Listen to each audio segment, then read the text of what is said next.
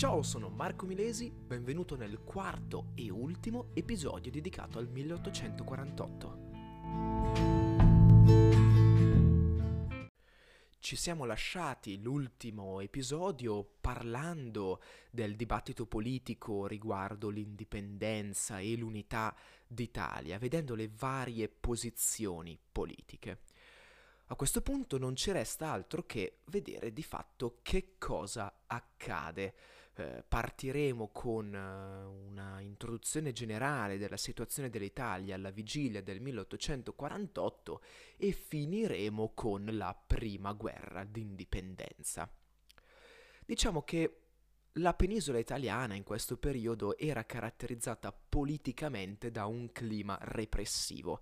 Si cercava di mantenere il più possibile, anche utilizzando la forza, quindi coercitivamente, l'ordine imposto dal congresso di Vienna.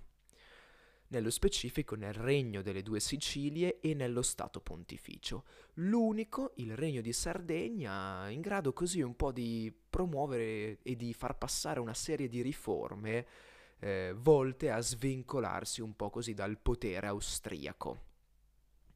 Le cose cambiano con eh, Pio IX che viene eletto papa al posto di Gregorio XVI. Pio IX era decisamente meno reazionario, quindi più progressista e, diciamo così, solletica l'iniziativa politica di Giovanni Maria Mastai Ferretti. Basta ricordarsi insomma di Giovanni Ferretti e di tutti quanti i patrioti neoguelfi, ovvero coloro che erano proprio a favore del papato, del ruolo centrale del papa.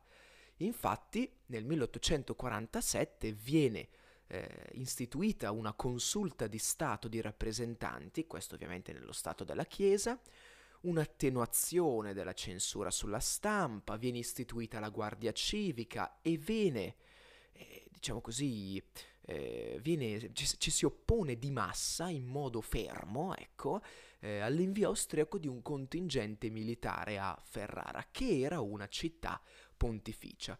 Quindi le cose iniziano a cambiare nello Stato pontificio.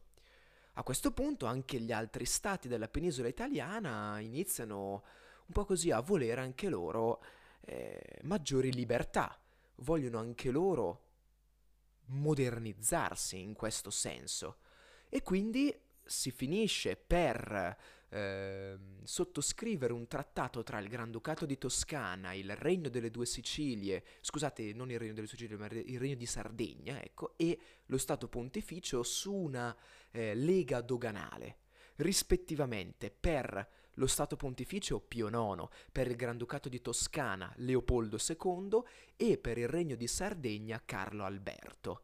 Questi sono coloro che firmano la lega doganale, una, sorta, una sorta di Zollverein, eh, firmata però nel 1847. Ricordiamoci la Zollverein, eh, voluta nella Confederazione tedesca, iniziata nel 1834. Ed era anche questa una, un'unità doganale. Questo era comunque un timido mutamento di rotta che di fatto si rivelerà insufficiente a eh, placare tutte le rivoluzioni, anzi più che rivoluzioni, i moti semplicemente insurrezionali che iniziavano a diffondersi pericolosamente nella penisola italiana. La scintilla nello specifico parte da Palermo, quindi nel regno delle due Sicilie, sotto il controllo di Ferdinando II. Tutto nasce da Giuseppe Lamasa e Rosolino Pilo, due democratici, che fanno scoppiare un'insurrezione il 12 gennaio del 48. Questa rivolta si diffonde anche a Napoli, Ferdinando II è costretto a chiedere aiuto a Vienna, che semplicemente si, se ne lava le mani e dice a me non interessa. E eh, Ferdinando II finisce per concedere una costituzione modellata su quella francese del 1814. I siciliani nello specifico, ma in generale tutti gli abitanti, non se la bevono, ma anzi avevano già adottato loro una Costituzione ispirata al modello inglese eh, del 1812, no? eh, istituiscono a questo punto un governo provvisorio con aspirazioni separatiste. Questo determinerà proprio la distanza, la lontananza, il distaccamento tra eh, il Regno delle Due Sicilie e il Regno di Sardegna, il Granducato di Toscana e lo Stato Pontificio che invece vedremo combatteranno insieme. Ecco, il Regno delle Due Sicilie rimarrà sempre un po' in disparte sotto questo punto di vista. Si apre una stagione costituzionale, sia nel Granducato di Toscana, sia nel Regno di Sardegna che nello Stato della Chiesa, oltre ovviamente al Regno delle Due Sicilie cambiano le costituzioni, anzi vengono scritte nuove costituzioni, vengono concessi nuovi statuti, sempre sui modelli francesi, eh, sui modelli delle costituzioni francesi, insomma. Il legislativo, in sostanza condiviso dal Parlamento e anche dal sovrano, eh, era affiancato al potere esecutivo, che era sempre comunque di nomina regia, e non doveva avere per forza la fiducia delle, ra- delle Camere.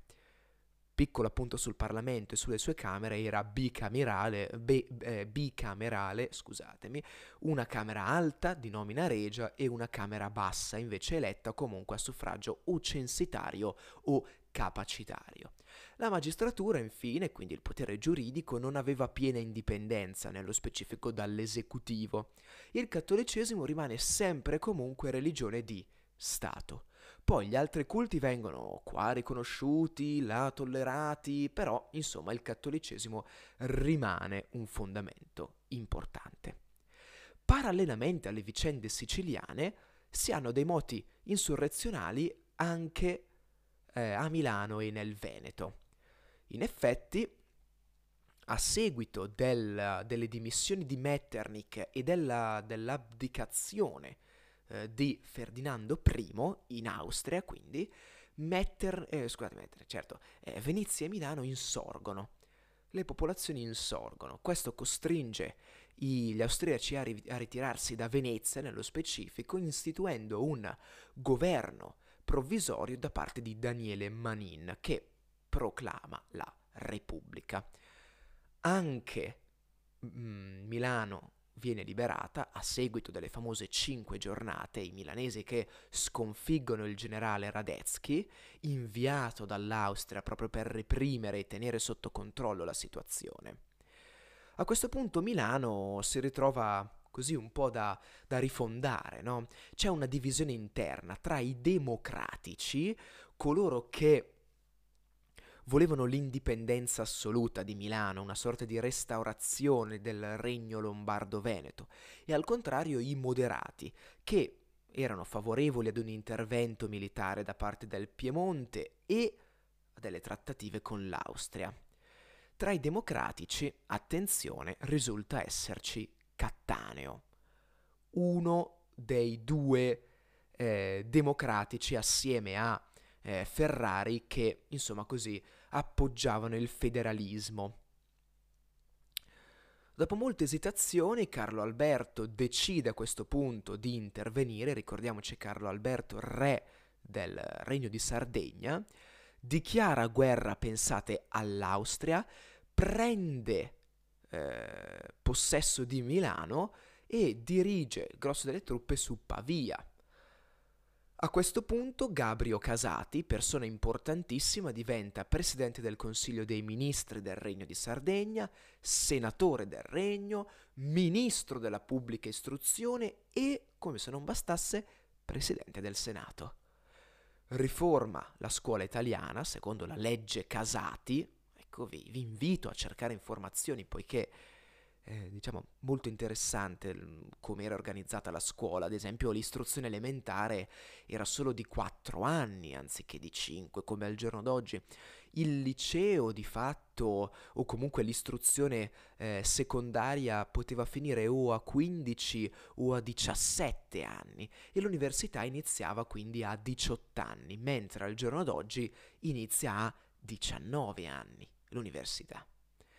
Ad ogni modo, L'esercito austriaco a questo punto, guidato sempre da Radetzky, si ritrova a doversi eh, rifugiare. Dove?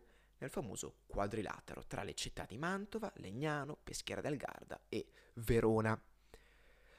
Carlo Alberto a questo punto mh, mm, sbaglia. In che senso sbaglia? Nel senso che eh, forse forse non sapeva ecco, che Milano era già stata liberata, però di fatto si trova la strada aperta eh, e rimane un attimino sorpreso, non riesce a cogliere di fatto il vasto consenso che la decisione di aver insomma mosso guerra contro gli austriaci, aver dichiarato guerra all'impero austriaco eh, avesse suscitato, insomma, lui no, tutto questo consenso, non se ne rende conto, muove le truppe troppo lentamente e questo fa sì che l'Austria concepisca le sue mosse come un movimento puramente espansionistico e non strategico volto a semplicemente eh, aiutare il regno lombardo-veneto a riformarsi e quindi a scacciare il generale Radetzky. A questo punto Ferdinando II e Leopoldo II, ricordiamoci Ferdinando II, eh, re delle due Sicilie, re del regno delle due Sicilie, e Leopoldo II, eh, granduca del Granducato di Toscana, eh, inviano delle truppe a sostegno proprio di questa situazione. Pio IX permette ovviamente solo la partenza di volontari, insomma un papa non poteva esortare alla guerra, eh, anche gli studenti universitari, anche loro volontari, organizzano dei battaglioni, eh, vinceranno a Curtatone, vinceranno a Montanara, anche a Goito, aiutando proprio le truppe piemontesi.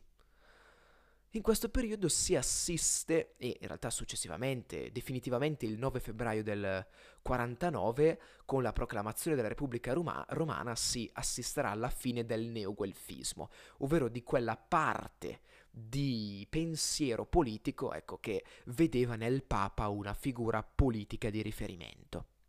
Spostiamo ora l'attenzione agli eventi successivi riguardanti il Piemonte. A questo punto siamo rimasti con l'intervento di Carlo Alberto che viene compreso dall'Austria ehm, come dall'Austria, ma in realtà anche dagli altri regni, come un tentativo espansionistico. Eh, a questo punto, insomma, il, i Savoia, tradotto Carlo Alberto, riesce ad annettere la Lombardia, riesce ad annettere il Veneto, i re di Sicilia e il Granduca di Toscana a questo punto ritirano le truppe, Radetzky riceve dei rinforzi e passa al contrattacco. Riesce a sconfiggere a questo punto i piemontesi a Custosa e Somma Campagna, costringendo Carlo Alberto all'armistizio, alla richiesta dell'armistizio, firmato il 9 agosto a Vigevano dal generale Salasco. Questa sconfitta del Piemonte permette a Ferdinando II, ricordiamoci, eh, re del Regno delle Due Sicilie, di ripristinare un regime reazionario, quindi legato ancora ai principi dell'equilibrio di Vienna. A questo punto riprendono slancio i repubblicani a Venezia, a Firenze, a Roma, attenzione sia agli unitari che ai federali. C'è proprio un movimento eh, di massa. A questo punto Leopoldo II, per soddisfare le richieste dei democratici, sostituisce Gino Capponi, che era un liberale moderato, con il democratico Giuseppe Montanelli, che era un reduce delle battaglie di Curtatone. Montanelli a questo punto vara una serie di eh, riforme, riforme definite avanzate, però ad esempio il suffragio sì diventa universale anziché censitario o capacitario, però sempre e comunque solo maschile. La proposta di queste riforme, insomma, determina un contrasto col ministro degli interni che era Francesco Domenico Guerrazzi, che non intendeva in alcun modo rompere i rapporti con il Granduca, appunto, eh, Leopoldo II. Tra l'altro, Ok, no, niente, niente, posto. Eh, perdonatemi, pensavo di aver detto un'eresia prima. Leopoldo II si rifugia a Gaeta sotto le pressioni proprio di eh, Guerrazzi. Si costituisce a questo punto un triumvirato proprio tra Guerrazzi, Montanelli e Mazzoni. Guerrazzi tra i tre è quello che assume sempre più potere, diciamo che ehm, si ritrova così un po' nelle sue mani la scelta mh, tra insomma una repubblica dell'Italia centrale oppure un accordo, anzi anche con eh, Leopoldo II per un regime politico più liberale. Di fatto, in questo clima di incertezza, ecco che tornano i eh, moderati. No, I moderati tornano con proprio capponi, ce lo ricordiamo bene, con un colpo di Stato si impadronisce del potere in nome di Leopoldo II. A questo punto il Granduca, grazie all'aiuto anche degli austriaci, riprende il trono, eh, abroga lo statuto concesso l'anno prima e per quanto riguarda il Granduca di Toscana, diciamo che la questione si chiude qua. Eh, terminiamo parlando della Repubblica Romana a questo punto.